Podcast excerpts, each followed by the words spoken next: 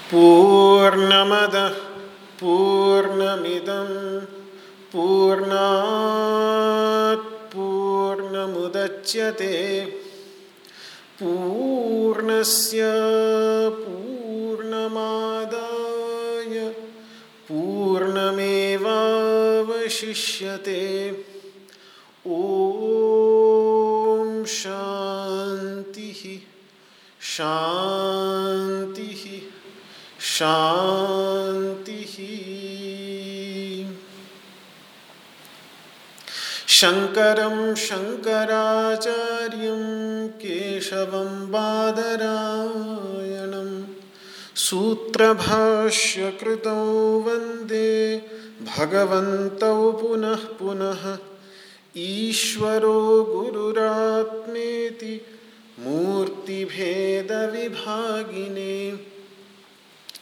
व्योमवद्व्याप्तदेहाय दक्षिणामूर्तये नमः। ॐ शान्तिः शांति शांति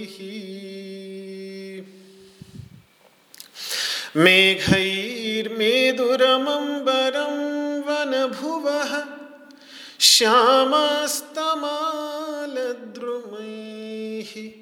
नक्तं भीरुरयं त्वमेव तदिमम् राधे गृहं प्रापय। इत्थं नन्दनिदेशतश्चलितयोः प्रत्यध्वकुञ्जद्रुमम्। राधा माधवयोर्जयन्ति यमुना। कू केलयः। ॐ शान्तिः शान्तिः शान्तिः।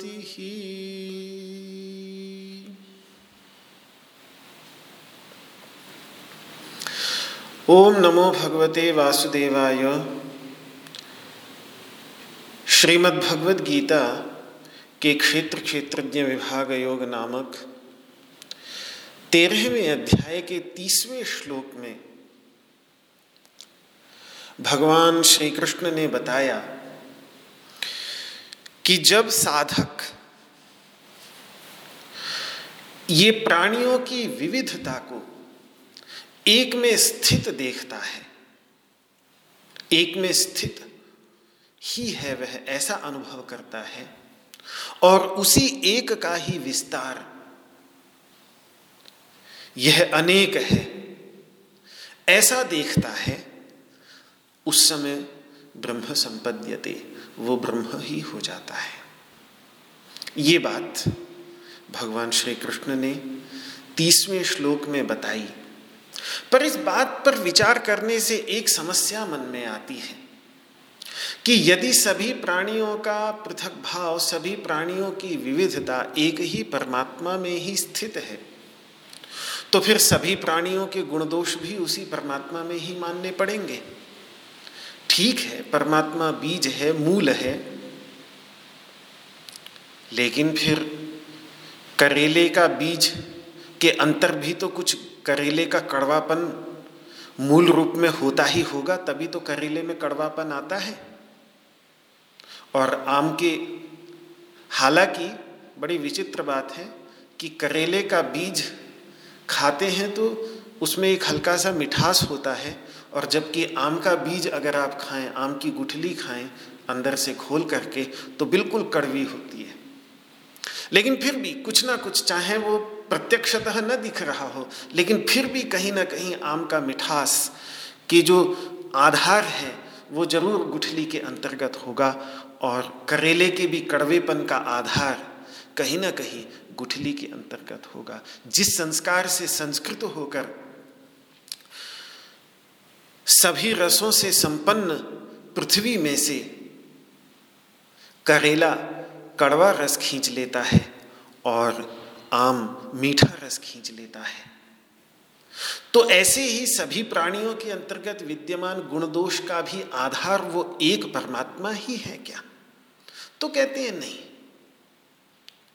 ऐसा नहीं है। क्यों? क्योंकि प्रकृति के अंतर्गत ही सत्वगुण, रजोगुण और तमोगुण ये तीन गुण हैं। इन तीन गुणों में जब परस्पर विषमता आती है कोई एक गुण प्रधान होता है, तभी ये त्रिगुणात्मिका सृष्टि होती है। तो सत्वगुण की प्रधानता से गुण प्रधान वस्तुओं की सृष्टि होती है, तमोगुण की प्रधानता से दोष प्रधान वस्तुओं की सृष्टि होती है और रजोगुण की प्रधानता से बीच के जिनमें गुण दोष दोनों ही हों, ऐसी वस्तुओं की सृष्टि होती है। ये परमात्मा के दोष नहीं ये तो इन तीन गुणों में से कोई एक जो शक्तिशाली हो गया है, उसके परिणाम स्वरूप ये गुण दोष आते हैं। तो फिर कहेंगे, ये बात भी कुछ समझ में नहीं आई।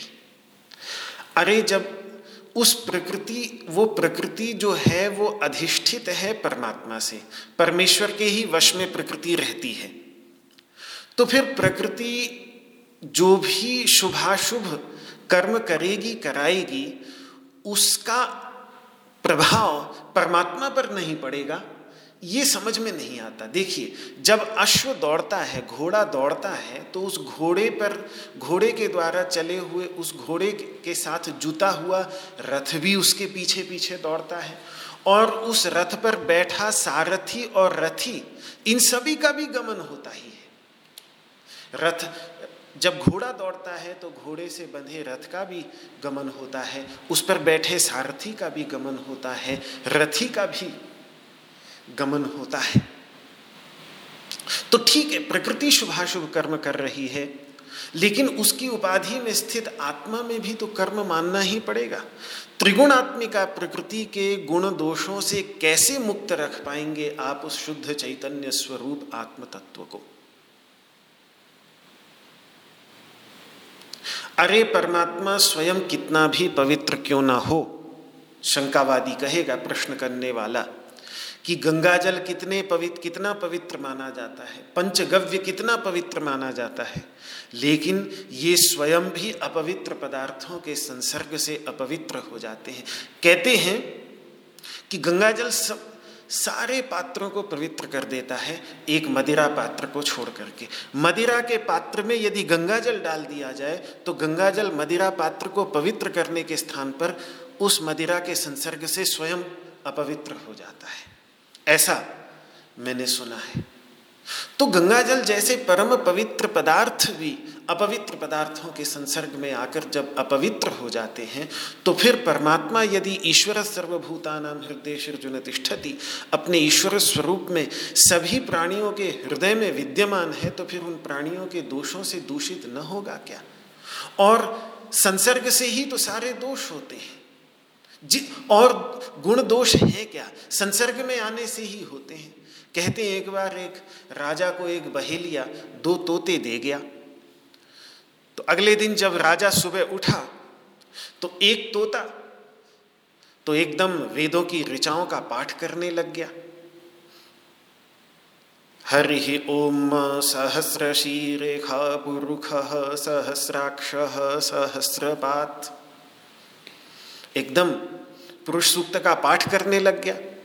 और दूसरा तोता जो था, वो उठते के साथ अपशब्द बोलने लग गया। उल्टी सीधी बातें बोलने लग गया। कठोर शब्द बोलने लग गया। तो राजा को बड़ा गुस्सा आया। उसने वो अपशब्द बोलने वाले तोते को पकड़कर ले जाकर मार देने की आज्ञा दे दी। तो अब मंत्र पाठ करने वाला तोते की एक बड़ी प्रसिद्ध उक्ति है संस्कृत साहित्य में। माताप्येका पिताप्येको मम तस्य च पक्षिण। अहम मुनिभिरानीत सच नीतो गवाशन महाराज, हम दोनों भाई भाई हैं। हम दोनों की माँ भी एक और पिता भी एक। लेकिन जब मुझे पकड़कर बेहलिया लाया था तो वो कुछ वन में रहने वाले मुनियों को बेच गया। तो मैं मुनियों की कुटियाओं में रहा बहुत दिनों तक। और उसे ले गए गोमांस भक्षी गवाशनई गवाशना। नाम सशृणोति वाक्यम त्वहम ही राजन वचनम मुनी नाम महाराज, उसने वाक्य सुने गोमांस भक्षियों के और मैंने वचन सुने मुनियों के। न चास्य दोषो, न च मद गुणो वा, इसमें न तो उसका कोई दोष और न मेरा कोई गुण। संसर्ग जो दोष गुणा भवंती। ये जितने भी दोष और गुण होते हैं, ये सब संसर्ग से ही होते हैं, संबंध से ही होते हैं। तो जितने भी दोष हैं, जितने भी गुण हैं, जितने भी दोष हैं, सब संसर्ग से ही तो होते हैं। और फिर देह के साथ संसर्ग हो जाए, देहस्थ आपने परमात्मा को कहा तो देह के साथ संसर्ग हो जाए तो देह से तो परम अपवित्र कुछ है ही नहीं। पहले भी मैं कह चुका, पैदा कहाँ से होता है? स्थानात, माता का उदर, परम अपवित्र। बीज, उसका उत्पत्ति बीज माता पिता का शुक्र और शोणित। परम अपवित्र। कोई हाथ न लगाना चाहेगा। उपष्टम्भात और आहार देखिए, जो आहार हम लेते हैं तो उस आहार के परिणाम स्वरूप जो सप्त धातुओं के रूप में परिवर्तित होकर के ये सप्त धातुओं को धातु इसीलिए कहते हैं क्योंकि ये शरीर को धारण करती हैं।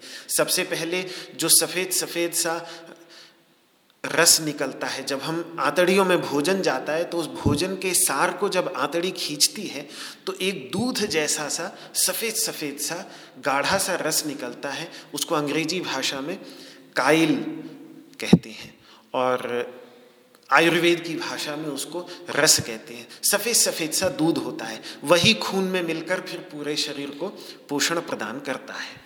तो रस हो गया, उसके बाद खून हो गया, उसके बाद मांस हो गया, उसके बाद मेद मेद हो गया, यानी ये जो फैट हो जाता है शरीर के अंतर्गत, चम, चर्बी जिसको कहते हैं, और हड्डी हो गई, फिर हड्डी के अंतर्गत जो चर्बी होती है वो, और अंतिम धातु जो शुक्र या शोणित माता पिता का आधारभूत। ये सारे के सारे जो सप्त धातु हैं इनको सात धातुएँ इसीलिए कहते हैं, क्योंकि ये धारण करती हैं, इसीलिए इनको धातु कहते हैं। तो ये सातों की सातों ऐसी हैं कि इनसे अगर स्पर्श मात्र भी हो जाए तो हमको घृणा की भावना महसूस होगी।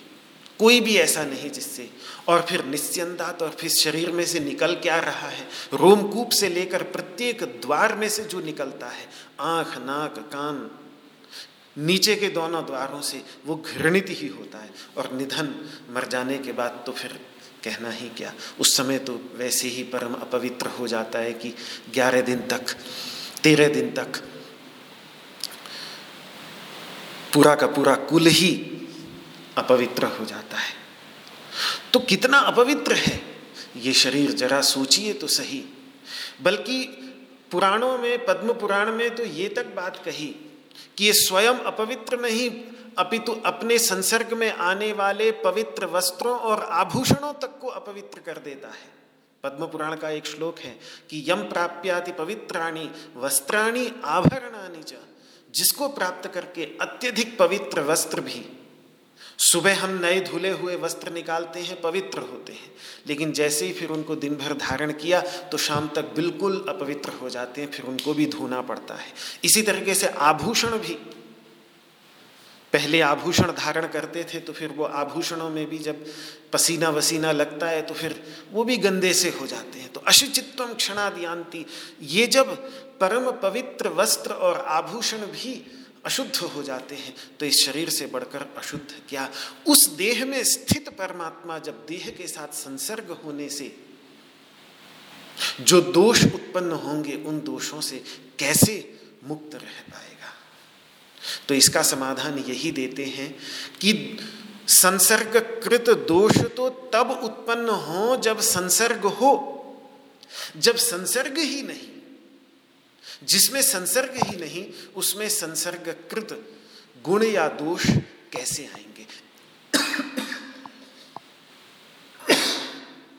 इसीलिए पीछे एक श्लोक में भगवान श्री कृष्ण ने कहा था, असक्तम सर्वभृत चैव उसने सबको धारण किया हुआ है, लेकिन स्वयं वो असक्त है संसर्ग रहित है, निर्गुणम, सभी गुणों से रहित है, फिर भी गुण भोक्तृच फिर भी गुणों को भोगने वाला भी वही।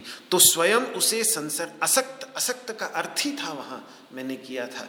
संसर्ग रहित, जो संसर्ग से रहित है। तो अतः वह परमात्मा किसी भी प्रकार के संसर्ग से तो मुक्त है ही, और जब संसर्ग से मुक्त है तो सभी प्रकार के संसर्ग कृत गुण दोषों से भी सर्वथा मुक्त है। सीधी सी बात है। वही उदाहरण ले लें। घोड़े दौड़ते हैं तो उनके पीछे पीछे रथ भी दौड़ता है। रथ पर बैठे सारथी और रथी भी दौड़ते हैं, लेकिन उस रथ के चारों ओर विद्यमान आकाश और उस रथ के अंतर्गत विद्यमान भी जो आकाश है, वो आकाश नहीं दौड़ता। वो आकाश स्थिर ही रहता है। वो आकाश सर्वव्यापक है, अति सूक्ष्म है, वो कहाँ से कहाँ जाएगा? तो इसीलिए ये इंद्रियाँ दौड़ती हैं जो घोड़ी हैं। इन इंद्रियों में, इन इंद्रियों के पीछे चलने वाला रथ, ये शरीर भी दौड़ता है। इस शरीर का सारथी बुद्धि भी चलायमान होता है और रथी, यानी इसमें प्रतिबिंबित होने वाला जो जीवात्मा है, जिसके प्रति हमारा अहंकार अहम भावना होती है कि मैं ये हूँ, इस शरीर से सीमित छोटा सा जीव, जैसे दर्पण में प्रतिबिंबित सूर्य। दर्पण हिलेगा तो दर्पण में प्रतिबिंबित सूर्य भी हिलेगा। लेकिन दर्पण के हिलने से वो ऊपर का सूर्य कैसे हिल सकता है? वो थोड़ी हिलेगा। अरे, दर्पण में पड़ने वाले मेरे मुख का प्रतिबिंब प्रतिबिंब हो सकता है दर्पण पर पड़े मैल से मलिन। दर्पण पर पड़े धब्बों से धब्बे वाला हो सकता है मेरा प्रतिबिंब, पर मेरा जो वास्तविक मुख है, वो थोड़े ही उससे मलिन या धब्बे वाला हो जाएगा। हो जाए, एक क्षण के लिए मुझे लगे कि अरे, था तो दर्पण पर धब्बा, लेकिन मुझे न पता चला कि यह दर्पण पर धब्बा था। तो जैसे ही मैंने अपने चेहरे को देखा तो मैं सोचता, अरे ये मेरे चेहरे पर धब्बा कहाँ से आ गया? फिर ध्यान से देखा तो देखा, अरे नहीं, ये तो दर्पण पर धब्बा था, जिसको मैंने अपने चेहरे पर आरोपित कर लिया। मेरा चेहरा तो पूरी तरह से शुद्ध पूत पवित्र ही है। तो ऐसे ही ये जो शुद्ध चैतन्य स्वरूप पर ब्रह्म परमात्मा तत्व है, ये इस संसार में रहते हुए भी, इस देह में रहते हुए, देहस्थ होते हुए भी अपने वास्तविक स्वरूप में सभी प्रकार के संसर्गों से रहित होने के कारण, इस देह के और इन सभी अनंत देहों के गुण और दोषों से सर्वथा विमुक्त होता है। इसीलिए उस पर ब्रह्म तत्व को परम पवित्र कहा है। पूत और पवित्र में थोड़ा सा फ़र्क है। हम तो पूत पवित्र दोनों समानार्थक ले लेते हैं। लेकिन पूत और पवित्र में थोड़ा सा अंतर है। जो स्वयं पूत हो, शुद्ध हो, उसको बोलते हैं पूत। और जो स्वयं शुद्ध होने के साथ साथ दूसरे को भी शुद्ध कर दे, उसको कहते हैं पवित्र। तो पवित्र और पूत में थोड़ा सा अंतर है। मैं नहा धो के हो जाऊँ, बैठ जाऊँ तो फिर मैं पूत तो हो गया। लेकिन मैं ये नहीं कह सकता कि मैं पवित्र हूँ, कि मैं जिसको भी छू दूँ, वो भी पवित्र हो जाए, वो भी पूत हो जाए। ये नहीं मैं बोल सकता, पूत हूँ, लेकिन पवित्र नहीं हूँ। पवित्र वो होता है जैसे कुशा। कुशा पवित्र होती है, गंगा जल पवित्र होता है, क्योंकि इनका स्पर्श ये स्वयं तो पूत है ही, लेकिन दूसरों को भी पवित्र कर देते हैं। कुशा। स्वयं तो पूत है ही दूसरों को भी पवित्र कर देती है। तो परब्रह्म तत्व के विषय में जो उपनिषद कहती हैं, अत्याश्रमिभ्य परमम पवित्रम प्रोवाच सम्यक ऋषि संघ जुष्टम श्वेताश्वतर उपनिषद में कहते हैं कि उसके बाद श्वेताश्वतर ने वहाँ जितने ऋषि मुनि बैठे हुए थे, सबको वो परम पवित्र जो तत्व है, परम पवित्र परम पवित्र तत्व कहा ब्रह्म को। तो वो परम पवित्र तत्व का उन्होंने उपदेश किया। यहाँ भी दसवें अध्याय में अर्जुन ने भगवान श्री कृष्ण को कहा था, परम ब्रह्म, प्रभु आप तो परम ब्रह्म हैं, परम धाम, आप तो परम तेजस्वरूप हैं, पवित्रम परमम भवान, आप परम पवित्र हैं, आप स्वयं पूत ही नहीं, बल्कि सबको पवित्र करने वाले हैं। इसीलिए ये ब्रह्म ज्ञान आत्मज्ञान को भी भगवान श्री कृष्ण परम पवित्र बतलाते हैं कि नहीं ज्ञाने न सदृशम पवित्र में विद्यते। ज्ञान के समान पवित्र वस्तु इस संसार में कोई है ही नहीं। और यही कारण है कि विष्णु सहस्त्र नाम में भी हम पाठ करते ही हैं। पवित्राणाम पवित्रम यो मंगलानाम च मंगलम। सभी पवित्रों को जो पवित्र कर देने वाला है, और सभी मंगलों का भी परम मंगलदायक भगवान विष्णु को हम बतलाते हैं, क्योंकि विष्णु और कुछ नहीं, वही सर्वव्यापक, विष का अर्थ ही होता है। विश्री व्याप्त, सर्वव्यापक तत्व को ही विष्णु कहते हैं। विष का एक दूसरा अर्थ प्रवेश प्रवेश भी होता है, जो प्रत्येक प्राणी मात्र के हृदय में प्रविष्ट तत्व साथ में जो सर्वव्यापक तत्व है, उसी को ही विष्णु कहते हैं। और उसके लिए विष्णु सहस्र नाम में पवित्राणाम पवित्रम पवित्रों का भी पवित्र।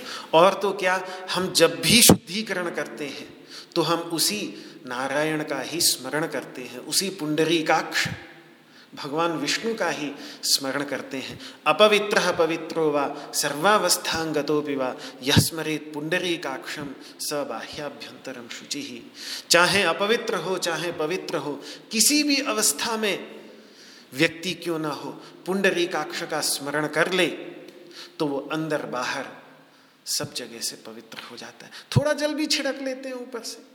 गंगा जल मिल जाए तो गंगा जल भी छिड़क लेते हैं। लेकिन वो गंगा जल से भी अधिक पवित्र करने वाला वास्तव में वो गंगा जल हमको पवित्र इसीलिए कर पाता है क्योंकि उस गंगा जल को हम अपने ऊपर डालते समय पुंडरी काक्ष का स्मरण कर लेते हैं। वास्तविक पवित्रता जो है, वो पुंडरी काक्ष के स्मरण से ही, भगवान विष्णु के स्मरण से ही, पुंडरीक यानी कमल के समान दिव्य नेत्र हैं।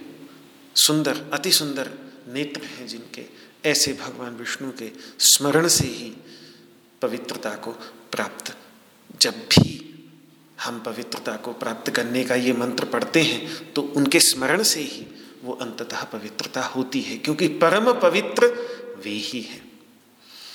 ये बात आगे के श्लोक में हमें अलेप भाव अकर्तृभाव और अलिप्त भाव, अलेप भाव, लिपायमान न होने वाला तो ये हमको अगले श्लोक में, इकतीसवें श्लोक में भगवान श्री कृष्ण के उपदेशों में दिखेगा। उसमें वो हेतु देंगे, कारण देंगे, प्रमाण देंगे कि वो ऐसा क्यों कह रहे हैं। तो देखिए तो जो बात मैंने कही कि देह में स्थित, देह जो परम अपवित्र है, उसमें स्थित होने पर भी उस देह के गुण दोषों से यही तो चांडाल जब भगवान शंकराचार्य के सामने आया तो उसने यही तो कहा कि अन्नमयात अन्नमयम अथवा चैतन्यमेव चैतन्यात, दूरी कर तुम वांछसी, किम ब्रूही गच्छ गच्छेती। जब चांडाल सामने आया तो भगवान शंकराचार्य ने स्वयं किनारे हटकर उसको कहा कि निकल जाओ निकल जाओ। उनको लगा कि ये बहुत ही मलिन है इससे कहीं मैं भी मलिन न हो जाऊँ। तो फिर वो यही उनसे पूछता है कि किसको किससे दूर करना करना चाहते हो? आचार्य, अन्नमय शरीर से अन्नमय शरीर को दूर करना चाहते हो तो तुम्हारा अन्नमय शरीर, तुम्हारा देह मेरे देह जितना ही अपवित्र है। और यदि चैतन्य को चैतन्य से दूर करना चाहते हो तो तुम्हारा चैतन्य और मेरा चैतन्य दोनों, मेरा चैतन्य तुम्हारे चैतन्य जितना ही पवित्र है। और उदाहरण भी उसने दिया किंग गंगा मुनि बिंबितेम्ब रमणव चांडाल वाटी पया। अरे सूर्य, चाहे गंगा जल में पवित्र हो, या मरे हुए जानवरों की चमड़ी उधेड़ कर, उस चमड़ी को जिस जल में धोया जाता है। चमार के घर में पड़ी हुई, जो जिस चमड़ी को, मरे हुए जानवरों की चमड़ी उधेड़ कर, वो जिस, जहाँ उस चमड़ी को धो रहा है, उस चमड़ी के अंतर्गत, उस उस जल के अंतर्गत प्रतिबिंबित होने वाला सूर्य क्या अपवित्र हो जाएगा? ये बात उसने प्रश्न जब पूछा तो भगवान शंकराचार्य ने भी बहुत सुंदर वो मनीषा पंचकम का उन्होंने निर्माण किया। तो वह, वही बात यहाँ पर भी है कि शरीर कितना भी अपवित्र क्यों ना हो, लेकिन उसकी अपवित्रता से ये शुद्ध चैतन्य तत्व कभी भी लिपायमान नहीं होता, कभी भी अपवित्र नहीं होता। यही बात यहाँ इकतीसवें श्लोक में भगवान श्री कृष्ण कहने जा रहे हैं। आइए मिलकर इसका उच्चारण करें। अनादित्वान् निर्गुणत्वात् परमात्मायमव्ययः। शरीरस्थोऽपि कौन्तेय न करोति न लिप्यते। अनादित्वान्निर्गुणत्वात् परमात्मायमव्ययः। शरीरस्थोऽपि कौन्तेय। न करोति न लिप्यते। अनादित्वान्निर्गुणत्वात् परमात्मायमव्ययः।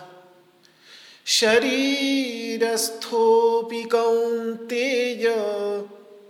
न करोति न लिप्यते। हे कुंती पुत्र अर्जुन,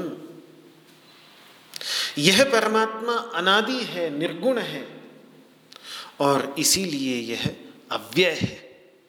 और अव्यय होने के कारण क्योंकि इसका कभी व्यय नहीं होता, इसीलिए ये शरीर में स्थित होकर भी न तो कुछ करता है और न इस शरीर के गुण दोषों से लिप्त ही होता है। तो परमात्मा को अव्यय बतलाने में पहला हेतु भगवान दे रहे हैं अनादित्वात।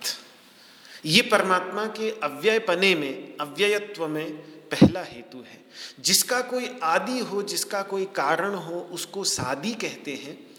और जिसका कोई कारण न हो, उसको अनादि अर्थात कारण रहित कहते हैं।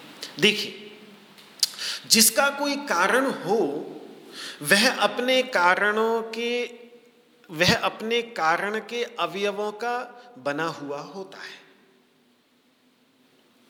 और जैसे जैसे वो कारण के अवयव, जो उपादान कारण है, उस उपादान कारण के अवयव निकलते जाएँगे वैसे वैसे वो भी विलीन होने लग जाएगा। उसका भी व्यय होने लग जाएगा।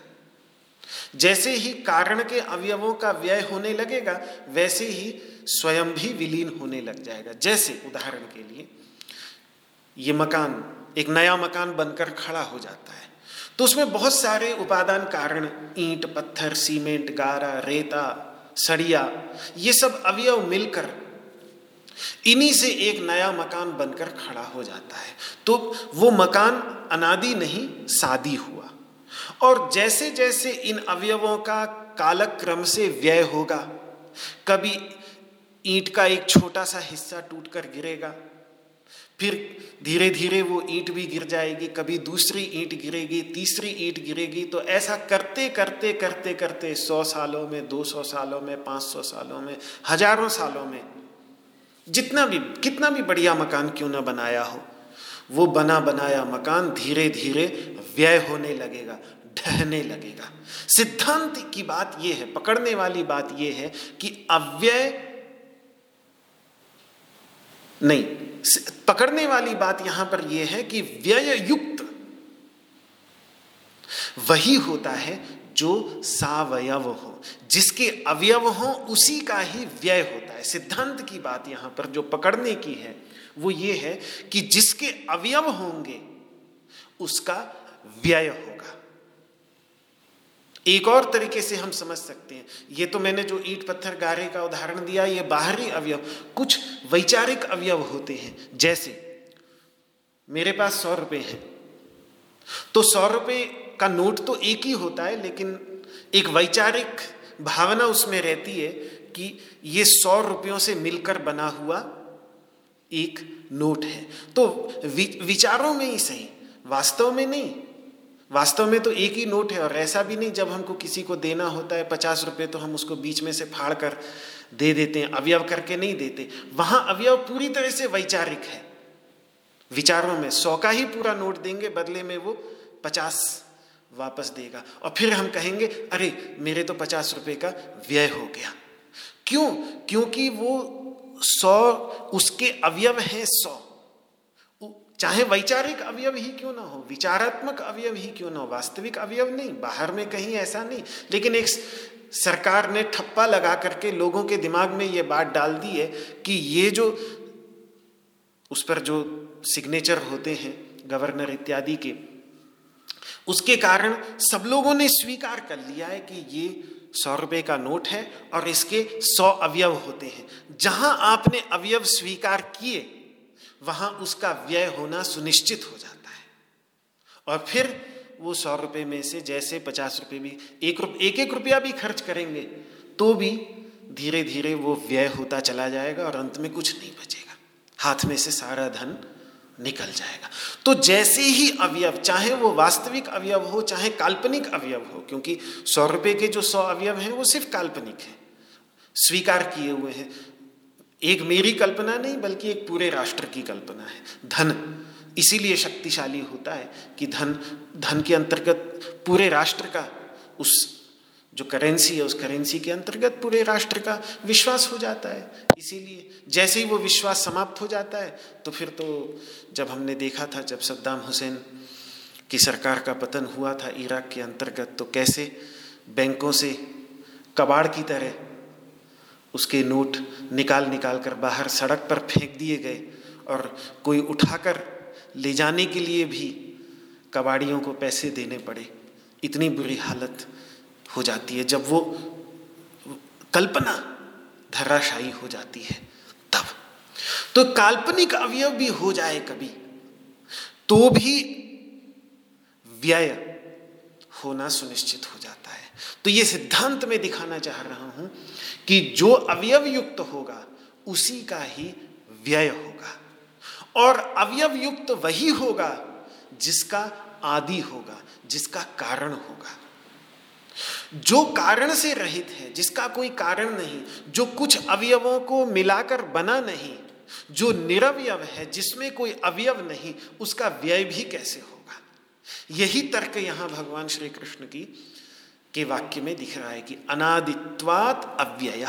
क्योंकि वो अनादि है क्योंकि वो कारण रहित है तो कुछ अवयवों से मि, मिलकर बना हुआ नहीं है। इसीलिए वो निरवयव है और निरवयव होने के कारण उसके अवयव अवयवों के व्यय से उसका व्यय नहीं हो सकता।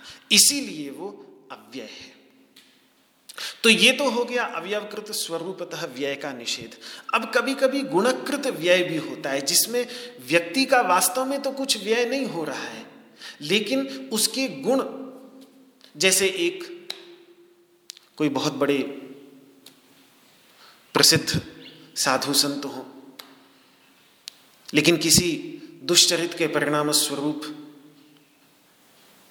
समाज में उनकी प्रसिद्धि समाप्त हो जाए और समाज उनको दोष दृष्टि से देखने लगे तो हम ये कहेंगे कि इनका पतन हो गया। या जैसे कोई धनिक व्यक्ति है तो धनिक व्यक्ति की संपत्ति कम हो जाए, दिवालिया निकल जाए तो वो अपने को बर्बाद ही मानेगा। हालाँकि उसका कोई अपना, अपने स्वरूप में कोई व्यय नहीं हुआ। ऐसा नहीं कि उसके शरीर में कुछ दोष आ गया हो।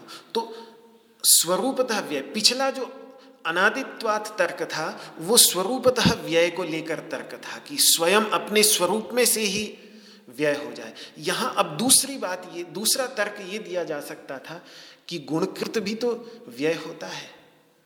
जैसे कोई प्रसिद्ध व्यक्ति हो तो वो कोई दोषयुक्त कर्म कर बैठे तो फिर उस दोष के परिणाम स्वरूप हालाँकि वो स्वयं ठीक रहा, लेकिन समाज के अंतर्गत जो उसकी प्रसिद्धि थी, उसका जो सम्मान था, वो सम्मान समाप्त हो जाता है।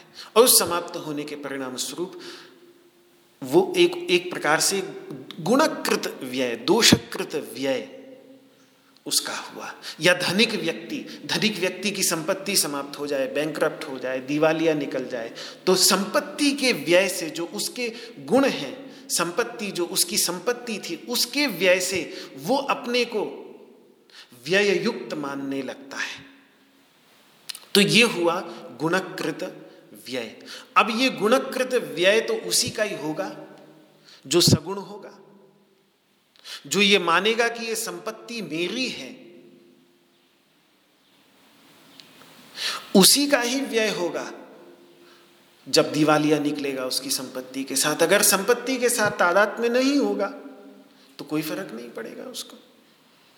जैसे जनक जी को हुआ, पूरी मिथिला के साथ उनका कोई तादाद में था ही नहीं, अपने शरीर तक के साथ में तादाद में नहीं था। तो कर्तव्य कर्म सारे करते रहे, लेकिन अह मिथिला दाहे नमे किंचन दह्यति। पूरी मिथिला जल जाए, पूरा राजमहल भी जल जाए, ये शरीर भी जल जाए तो भी मेरा कुछ न जलेगा तो पूर्ण शांत अवस्था में बैठे हुए, जबकि सुखदेव जी ये सुनकर कि राजमहल के दरवाजे तक आग आ गई है और अपने दरवाजे पर अपने कौपीन और कमंडलू छोड़ के आए थे तो उसको लेने के लिए दौड़ पड़े। तो क्योंकि वहाँ तादाद यहाँ तादात में नहीं, जब सगुण, जब निर्गुण है वो। गुणकृत व्यय सगुण का ही होगा, निर्गुण का वो नहीं हो सकता। इसीलिए गुणकृत व्यय से भी मुक्त वो अव्यय ही है। ये दूसरा तर्क भगवान दे रहे हैं, निर्गुणत्वात्। ये परमात्मा के अव्ययत्व में दूसरा हेतु भगवान ने दिया। अब ये निर्गुणत्वाद के कई अर्थ किए जाते हैं, क्योंकि गुण शब्द के संस्कृत भाषा में कई अर्थ होते हैं।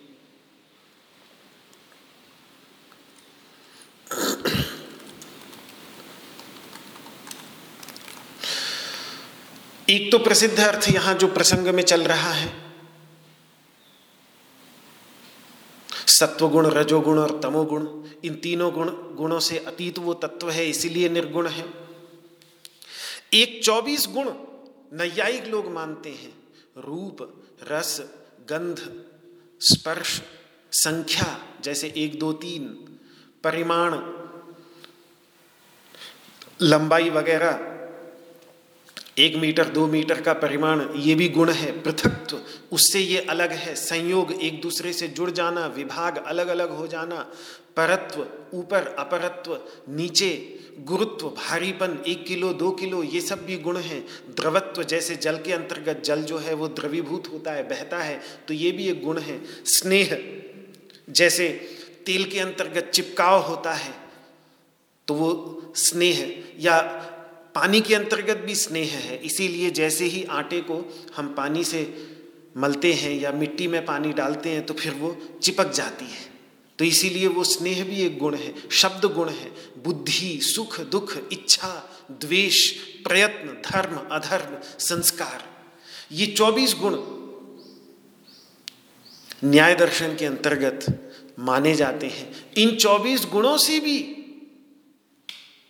वो परमात्मा अतीत है। इन चौबीस गुणों में से कोई भी गुण उसके अंतर्गत नहीं। और एक गुण शब्द का अर्थ सोलह कलाएँ करते हैं, जो उपनिषदों के अंतर्गत शुद्ध चैतन्य तत्व की सोलह कलाएँ बताई गई हैं। प्राण, पहली कला, दूसरी कला श्रद्धा, जो शुभ कर्म में प्रवृत्ति की हेतु बनती है। तीसरी कला आकाश चौथी कला वायु, पांचवी कला तेज, छठी कला जल, सातवीं कला पृथ्वी, आठवीं कला इंद्रियाँ इंद्रियाँ मतलब ज्ञानेन्द्रियाँ और कर्मेंद्रियाँ, नौवीं कला मन, दसवीं कला इस शरीर को धारण करने वाला अन्न, ग्यारहवीं कला उस अन्न को खाने से उत्पन्न होने वाला बल बारहवीं कला हुई। इस शरीर को शुद्ध करने के लिए तप। शरीर मन बुद्धि को शुद्ध करने के लिए तप। और अधिक पवित्र करने के लिए तेरहवीं कला हुई मंत्र। चौदहवीं कला हुए वैदिक कर्म, यज्ञ, आगादि। पंद्रहवीं कला हुए इस कर्म, इन वैदिक कर्मों को करने के परिणाम स्वरूप जो कर्मों के फल शुभाशुभ कर्म फल प्राप्त होते हैं। वो पंद्रहवीं कला और सोलहवीं कला है नाम। जो ये नाम रखे जाते हैं सबके, किसी का नाम सिद्धार्थ रख दिया, किसी का नाम देवदत्त यज्ञ दत्त ये सब नाम रख दिए।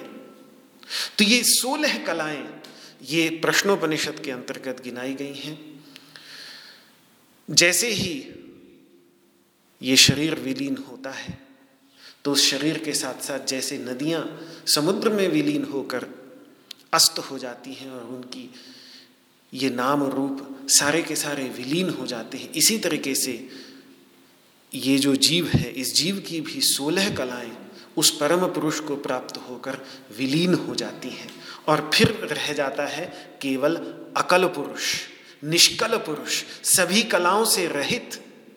तो जिसको वहाँ प्रश्नोपनिषद अकल कह रही है, निष्कल कह रही है।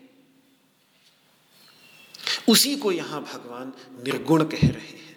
और एक गुण का अर्थ, गुण दोष जो प्रसिद्ध ही है, जो हम जानते हैं, उन सभी गुण दोषों से रहित है। तो ये चार प्रकार के अर्थ गुण के होते हैं। इन चारों प्रकार के गुणों से रहित वो अकल, निष्कल तत्व है। इसीलिए महर्षि याज्ञवल के अपनी पत्नी मैत्रेयी को उपदेश देते हुए कहते हैं कि, हे मैत्रेयी, ये आत्मा जो तुम्हारा वास्तविक स्वरूप है, मैत्रेयी, ये अविनाशी है, अनुच्छित धर्म वाला है। क्योंकि वहाँ उन्होंने ये समझाया अपनी पत्नी धर्म पत्नी मैत्रेयी को कि देखो, विनाश जो है वो दो प्रकार का होता है। एक गुणकृत विनाश से भी विनाश होता है यही वाली बात जो यहाँ भगवान कह रहे हैं, वही बात वहाँ भी है कि एक स्वरूपतः विनाश और एक गुणकृत विनाश। इसके दो उदाहरण और भिन्न तरीके से मैं आपको दूँ। तो स्वरूपतः विनाश हो गया, जैसे दूध को कोई आग में डाल दे तो बिल्कुल जलकर ही वो विनष्ट हो जाए दूध बिल्कुल जल जाए। तो उसको कहेंगे, ये जलकर विनष्ट हो गया तो ये हो गया स्वरूपतः विनाश। और दूध जब दही बन जाता है तो भी दूध खत्म हो गया। दूध नहीं रहा, दही बन गया। तो स्वरूपतः विनाश नहीं हुआ, लेकिन गुणकृत विनाश हो गया। गुण बदल गया। दूध जो था पतला पतला दिखता था, दही बिल्कुल जमा हुआ होता है। दूध मीठा मीठा था, दही जो है, बिल्कुल खट्टा सा होता है। दूध के गुण अलग हैं।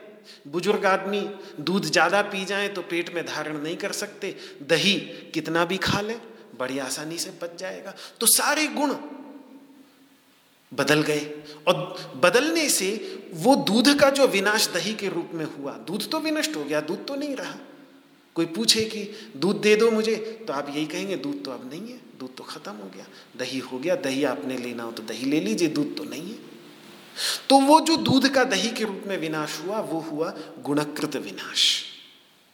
और दूध को अगर आग में जलाकर पूरी तरह से विनष्ट ही कर दो, या पानी में डाल दो, या ज़मीन पर गिर जाए, या कुछ हो जाए तो ज़मीन में चला जाए, मिट्टी में चला जाए तो वो जो विनाश होगा, वो होगा स्वरूपतः विनाश। तो जो वहाँ विनाश कहा, उसी को बृहदारण्य उपनिषद में महर्षि याज्ञवल्क्य ने जिसको विनाश, दो प्रकार का विनाश वहाँ पर समझाया। यहाँ भगवान उसी को ही व्यय कह रहे हैं। तो दूध का जलकर खाक हो जाना, स्वरूपकृत व्यय हुआ, स्वरूप को लेकर व्यय हुआ, और दूध का दही बनकर, कुछ और बनकर दूध का विनष्ट हो जाना, ये गुणकृत व्यय हुआ। चैतन्य स्वरूप आत्मा में दोनों प्रकार का व्यय संभव नहीं। क्यों? क्योंकि अनादि होने के कारण स्वरूपकृत व्यय संभव नहीं। यूँ कह लीजिए कि निरवयव होने के कारण, अनादि कह लीजिए, चाहे निरवयव कह लीजिए। निरवयव होने के कारण स्वरूपकृत व्यय संभव नहीं और निर्गुण होने के कारण गुणकृत व्यय उसमें संभव नहीं। इसीलिए हे अर्जुन, अगर तू विचार करे तो तुझे यही समझ में आएगा कि ये परमात्मा अव्यय है।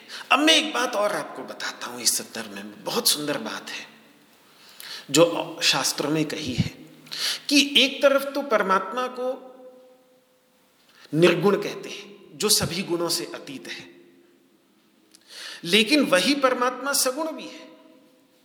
और जब सगुण हो जाता है तो उसमें सारे गुण दोष,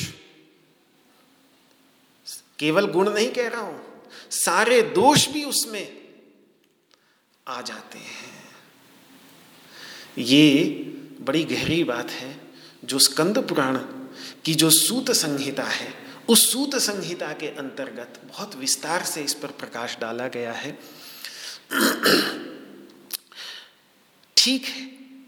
अपने ध्यान के लिए, अपनी उपासना के लिए, क्योंकि उपासना का एक सिद्धांत है कि उपासना करते समय अपने आराध्य की हम जिस स्वरूप में कल्पना करते हैं, जिन गुणों को लेकर उसका ध्यान करते हैं, परमात्मा उसी स्वरूप में हमारे सामने प्रकट होकर हमें हमारे संकल्प और हमारी श्रद्धानुसार वैसी ही गति प्रदान करता है और जैसे गुण, परमात्मा के जिन गुणों पर हम ध्यान करते हैं, वही गुण हमारे अंतर्गत भी आ जाते हैं। इसलिए उपासना के, उपासना करते समय, ध्यान करते समय परमात्मा के श्रेष्ठ गुणों का ही अनुसंधान होता है। श्रेष्ठ गुणों का ही वहाँ उस समय कृपालुता, दयालुता, अखिल करुणा निधि, परम कृपा के सागर पुंडरी काक्ष सब बड़े सुंदर सुंदर जो सुंदर सुंदर विशेषण होंगे, वो सारे विशेषणों पर ही ध्यान होगा। क्योंकि सिद्धांत है कि श्रुति का सिद्धांत है, तम यथा यथोपासते तदेव भवती। वो परमात्मा की जैसी कोई उपासना करे, वो फिर वैसा ही उसके सामने प्रकट हो जाता है। गीता में भी कहा, ये यथा माम प्रपद्यंते तांस तथा भजाम में हम जो जैसे मेरी शरण लेते हैं, मैं उन, मैं उनका फिर वैसे ही भजन करता हूँ तो आप जैसा परमात्मा का भजन करेंगे, वैसा ही परमात्मा हमारा भी भजन करेंगे। ये बड़ा यहाँ तांस तथा व भजाम्य हम ये भजन जो शब्द है, ये सेवक द्वारा, भक्त द्वारा भगवान का भजन नहीं, बल्कि भगवान द्वारा भक्त का भजन भी फिर वैसे ही किया जाता है। जैसा भजन भक्त करेगा भगवान का, वैसा ही भजन फिर भगवान भी अपने भक्त का करते हैं। इसीलिए उपासना करते समय हम श्रेष्ठ गुणों का ही अनुसंधान करते हैं। लेकिन उसके आधार पर यह मानना कि केवल परमेश्वर में श्रेष्ठ गुण ही हैं, ये अर्धजरतीय प्रयास माना जाता है। जैसे कोई आधी बात ही पर ध्यान दे रहा है, आधी बात छोड़ दी उसने। अगर महान सदगुण शिव में है, ये कह रही है, स्कंद पुराण के अंतर्गत विद्यमान सूत संहिता। तो जो दोष है, वो दोष क्या शिव के अतिरिक्त अन्यत्र कहीं है? ये नहीं स्वीकार किया जा सकता। इसीलिए फिर वहाँ सूत संहिता में ऋषि यही कहता है कि, हे सदाशिव, हे शंभो, यदि आप केवल शिव स्वरूप हैं तो अशिव स्वरूप आपसे भिन्न और कौन होगा? यदि आप केवल आनंद स्वरूप हैं, सुख स्वरूप हैं तो दुख स्वरूप आपसे अलग और कौन होगा? यदि आप केवल ऋत स्वरूप हैं तो आपसे भिन्न अनृत स्वरूप कौन होगा? यदि आप केवल ज्ञान स्वरूप हैं तो आपसे भिन्न अज्ञान स्वरूप कौन होगा? यदि आप केवल पूर्ण स्वरूप हैं तो आपसे भिन्न, अपूर्ण स्वरूप और कौन होगा? यदि आप ही परम कल्याणमय शिव स्वरूप हैं तो परम अकल्याणमय, अमंगलमय स्वरूप भी तो आप ही हैं। यदि समस्त जगत को प्रकाश व आनंद प्रदान करने वाले ज्ञान आदि के रूप में यदि आप ही हैं तो समस्त जगत की प्रज्ञा को आवृत करने वाले, अज्ञान के घोर व भयावह अंधकार के रूप में भी तो हे प्रभु, आप ही हैं। वो बात अलग कि आपके स्वरूप का ध्यान या पूजा करने के लिए या अपने जीवन में आध्यात्मिक उत्कर्ष पाने के लिए। भले ही मैं केवल आपके शुभ मंगलमय सद्गुणों को ही अपने चित्त में बैठाऊं और दुर्गुणों को अनदेखा कर दूँ, पर सभी दुर्गुण और दोष भी तो आपके ही हैं और आप में ही हैं। ये सारे के सारे सद्गुण और दुर्गुण आप में वैसे ही कल्पित हैं। जैसे संध्याकालीन हल्के अंधकार में पड़ी रस्सी में कोई पूजनीय माला कल्पित कर लेता है, कोई भयावह सर्प कल्पित कर लेता है और कोई गंदे पानी की धारा को कि कोई मूत्र विसर्जन कर गया है यहाँ पर, उसकी धारा है, वो दिख रहा है। आप तो इन सभी अच्छी बुरी कल्पनाओं के अधिष्ठान स्वरूप रस्सी की तरह सभी सद्गुणों व दुर्गुणों से परे उनसे अछूते, पर उन सभी को अपनी परम सत्ता से सत्ता प्रदान करने वाले हैं। इसीलिए आपको वेदों और उपनिषदों में सत भी कहा और सत भी क्यों कहें? कहीं कहीं तो असत भी कहा, कहीं सदसत भी कहा। और इसीलिए विष्णु ब्रह्मा आदि देवताओं ने जब सदाशिव की स्तुति वहाँ स्कंद पुराण में सूत संहिता में की है तो यही की है कि नमस्ते सत्य रूपाय, नमस्ते असत्य रूपिणे, नमस्ते बोध रूपाय, नमस्ते अबोध रूपिणे, नमस्ते सुख रूपाय, नमस्ते दुख रूपिणे, नमस्ते पूर्ण रूपाय, नमस्ते अपूर्ण रूपिणे। प्रत्येक स्वरूप में विष्णु, ब्रह्मा आदि देवताओं ने वहाँ पर सदाशिव की स्तुति गाई है। और फिर हमारे भोले बाबा की तो महिमा ही ऐसी कि महाराज, उनमें गुण तो कम ही दिखते हैं, दोष ही अधिक दिखते हैं, और फिर भी विचित्र बात कि उन, उनके उन दोषों को बतलाने वाले नामों का स्मरण करके हम पवित्र हो जाते हैं और हमारा मंगल हो जाता है। ये आप, हम सब जब भी शिव महिम्न स्तोत्र का पाठ करते हैं तो यही वहाँ शिव महिम्न स्तोत्र में पुष्पदंताचार्य जी ने कितना सुंदर कहा है। श्मशानेश्वा क्रीडा, स्मरहर पिशाचा, सहचराश्च, चिताभस्मलेपः सृगपिन्द्रिकरोटी परिकरः अमङ्गल्यं शीलं तव भवतु नामैवमखिलम् तथापि स्मर्तॄणां वरद परमं मंगलमसी ही स्मर हर ही स्मर यानी काम के, काम का हरण करने वाले, काम का दाह करने वाले, काम का विनाश करने वाले प्रभु आपकी क्रीड़ा कहाँ होती है? परम अपवित्र श्मशानों में। वहाँ तो आप क्रीड़ा करते हैं, वहाँ तो आप पड़े रहते हैं। और आपके जितने दोस्त यार, वो क्या है? ये भयानक, पिशाच, भूत प्रेत। और अपने शरीर पर भी आपने लेप क्या किया हुआ है? चिता की भस्म को। और आपने जो माला धारण की हुई है, वो भी नृ करोटी करोटी मतलब मुंड, नरमुंड की माला आपने धारण की हुई है। अमंगल्यम शीलम तव भवतु। आपका शील, आपका स्वभाव पूर्ण अमंगल है। फिर भी नामई व मखिलम। फिर भी आपसे और इन सबसे जुड़े हुए जो आपके नाम हैं, कोई उग उग्राय नमः। नमः। नृकरोटी परिकराय नमः। श्मशानवासिने नमः। पिशाच सहचराय नमः। चिताभस्मालेपाय नमः। ये जब आपके नामों का वो स्मरण करके आपको नमस्कार करता है तो तथा स्मृत्रेणाम वरद परम मंगलमसी। तो उनके परम मंगल करने वाले आप होते हैं। ये क्या विचित्र बात है। तो ये सब उस शिव तत्व की असंगता और असंसक्तता को दिखाने के लिए ही कहे गए हैं। उधर उतना ज़ोर अमंगल पर इसलिए दिया गया कि इस सारे अमंगल में रहते हुए भी, इस सारे अपवित्र वातावरण में रहते हुए भी किस तरीके से वो सदाशिव तत्व वो सारी चीज़ें जो इस संसार ने ठुकरा दी है, वो सारी चीज़ें प्रभु ने, सदाशिव ने, सांप, बिच्छू, भाँग, धतूरा, चतुर्थी का चंद्रमा, जिसको देखने मात्र से चोरी का आरोप लग जाता है, उस तक को भी उन्होंने अपने सर पर धारण कर लिया।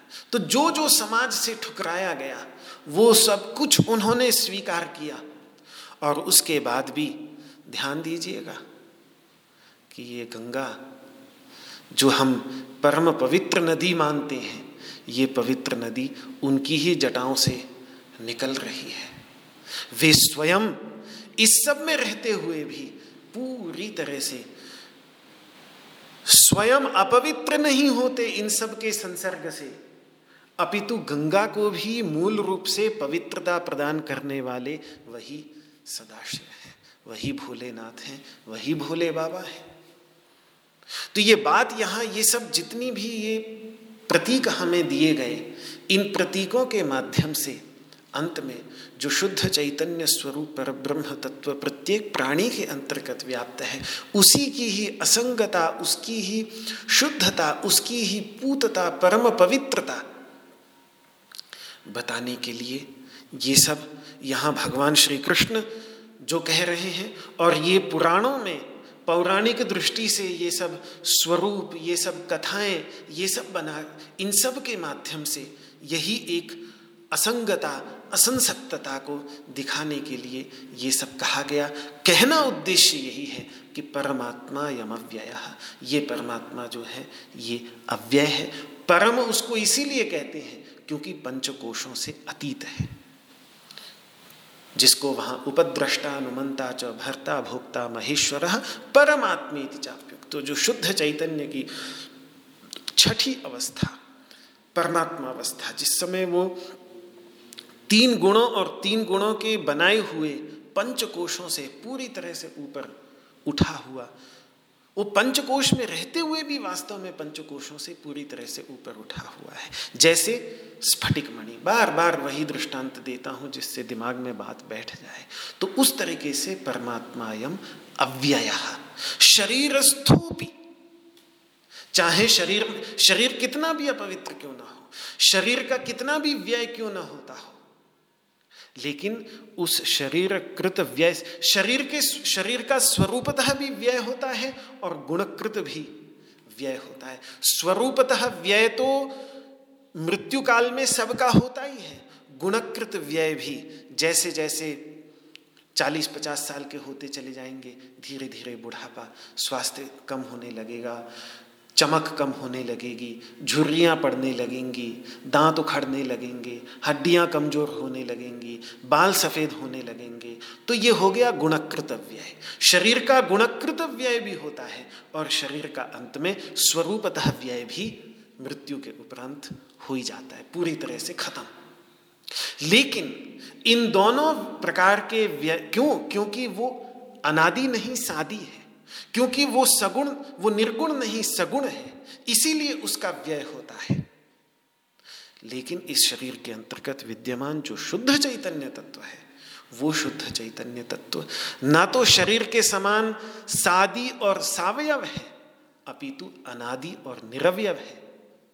और ना ही वो शरीर के समान सगुण है, अपितु निर्गुण है, गुणातीत है, गुणों से रहित है। इसीलिए शरीर में स्थित रहता हुआ भी ये परमात्मा अपने शुद्ध स्वरूप में, अपने वास्तविक स्वरूप में अव्यय ही रहा आता है और इसीलिए शरीर के करते रहने पर भी वो करता नहीं और शरीर के लिपायमान होने पर भी वो शरीर के गुण दोषों से लिपायमान नहीं होता। ये न करोती, न लिप्यते, मैं बात भगवान ने कही। इस पर जो कुछ और विचार है वो विचार मैं कल आपके सामने प्रस्तुत करूँगा।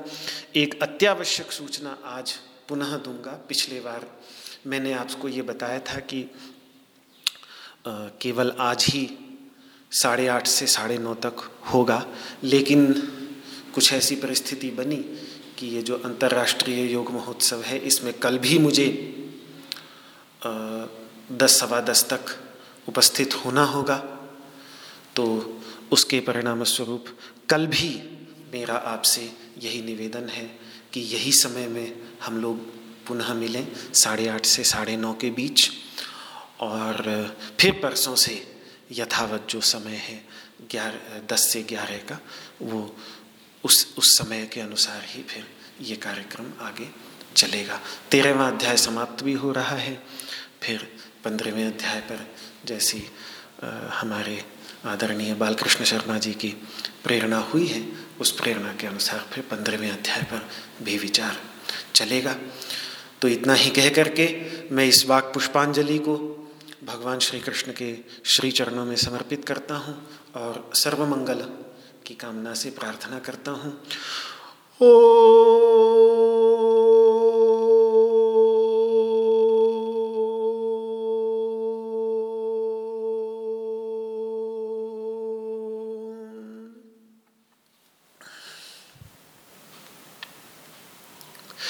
सर्वे भवन्तु सुखिनः। सर्वे सन्तु निरामयाः। सर्वे भद्राणि पश्यन्तु। मा कश्चिद्दुःखभाग् भवेत्।